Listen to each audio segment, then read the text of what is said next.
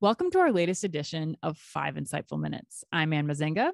And I'm Chris Walton. And today we are going to put one of the managing directors from the A&M Consumer and Retail Group, Hemant Kalbag, on the hot seat for the next five minutes as we discuss A&M's Holiday Survival Guide for retailers.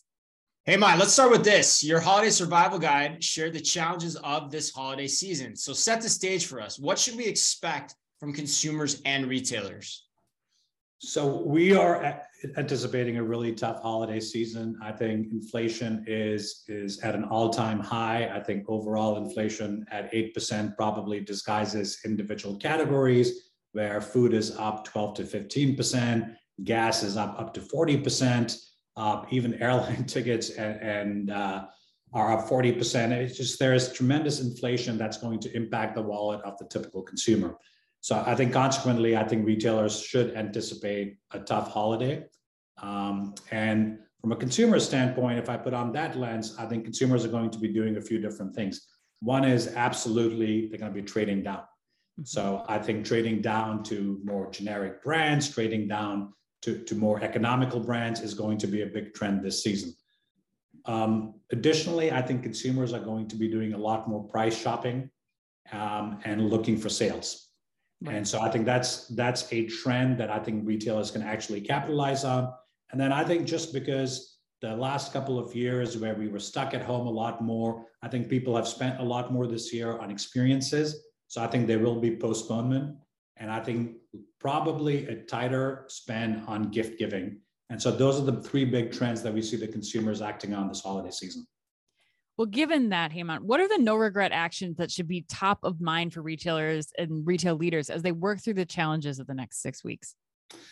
Well, candidly, holiday is mostly locked in by now. Um, right. So I think there's a few things retailers can do. I think they can mark down early. They can be more strategic in their pricing and promotions.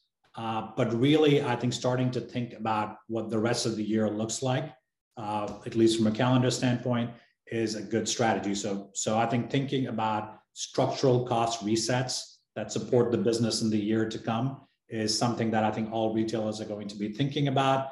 But at this point, really, I think holiday is fully baked in. So I'm not sure, given the fact that we're talking uh, Thanksgiving week, there's a lot that can be done to impact holiday results. Yeah, one thing that can potentially impact holiday result, results, of course, is the level of discounting that retailers are going to take. So, so what are you? What are the key benefits of discounting as a strategy? And are there certain categories or retailers you'd expect to go deeper with discounting, say, than others? So I think I think absolutely. I think you're absolutely right, Chris. I think uh, marking down earlier and then going deeper as the season mm. progresses is absolutely a good strategy to adopt to preserve top line albeit at the cost of giving up a little bit on margin. The benefit of doing that is at the end of the season, you're not sitting on a bunch of unproductive inventory, which is candidly a bigger issue to deal with in the long run. In terms of categories, we think it's going to be across the board. Um, obviously, uh, you know some of the discretionary spending items, whether it's fashion or it's home, I think we'll see more of that than in food and grocery. Uh, but I also anticipate that luxury is not going to be immune from this in mm. this go around. Mm. Well, Hemant, you mentioned that excess inventory, it's been piling up at a lot of retailers as a result of over exuberant buying after macro supply chain improvements. What can retailers do to manage their surplus supply of goods?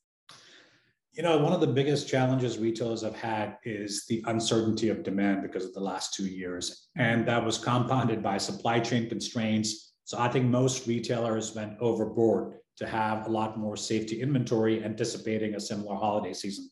That's not going to play out.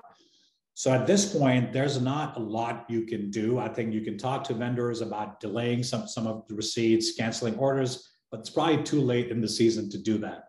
So one, I think you can think about uh, executing strategies to have the right inventory at the right locations.